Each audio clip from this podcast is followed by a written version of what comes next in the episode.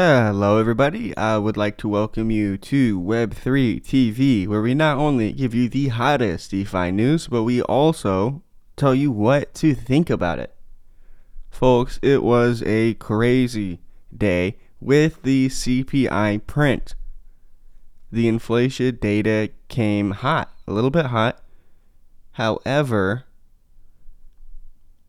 because the Fed raised interest rates, there is kind of this bearish sentiment on the market. We kind of saw it a little bit yesterday with funding rates.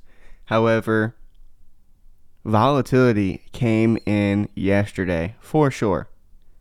Checking out some funding rates, extremely low. I mean, 0.0086 shorts are in control right now. On DYDX, which is a decentralized futures exchange or perp exchange they do their funding rates every hour. And so their funding rates are actually negative 0.01% a lot of shorts coming in on that platform. Looking at the 24 hour liquidations it's been a bloodbath folks. 188 million dollars in 24 hour liquidations. Breaking that down, Bitcoin's coming in first, ETH in second, Pepe in third, and Arbitrum in fourth. That Solana's pushing up to be the fifth most liquidated coin. There was 2.3 million dollars of Solana that was liquidated today. So getting into some other news. Ethereum's OFAC compliant blocks fall to 27%, marking a drop in protocol level censorship. Well, I kind of disagree. Just yesterday, Elon Musk posted a meme of a milady. I kind of wondered why. You know, was there any reason? And there was the IFAC or IDAC list, basically a list of companies and people. This one in specific specifically was a cryptocurrency NFT address. And they basically blacklist these wallets claiming that they are working for another country. And so now basically everyone who owned a Milady apparently is now on a watch list today or some sort of blacklist.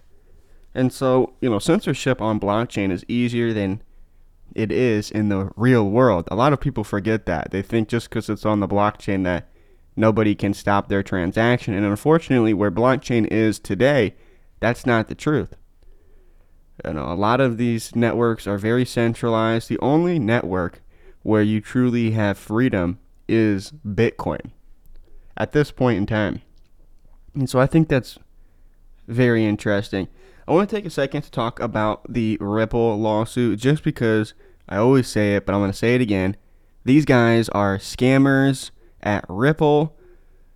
I mean, it, it bothers me to the point where, like, you know, they're a security, but they've been fighting tooth and nail, selling tokens to fund these lawyers to fight this case that they know they're going to lose.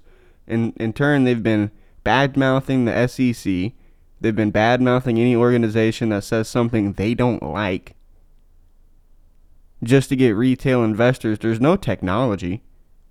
And I give I have to ask you the question. If those rich banksters with all their money, all them all them stakes and fast cars, why would they buy your cryptocurrency when they could just hire a programmer to make their own? Yes, folks, that's right. You don't need to feel like you have some asset. A lot of these cryptocurrencies, the code's open source.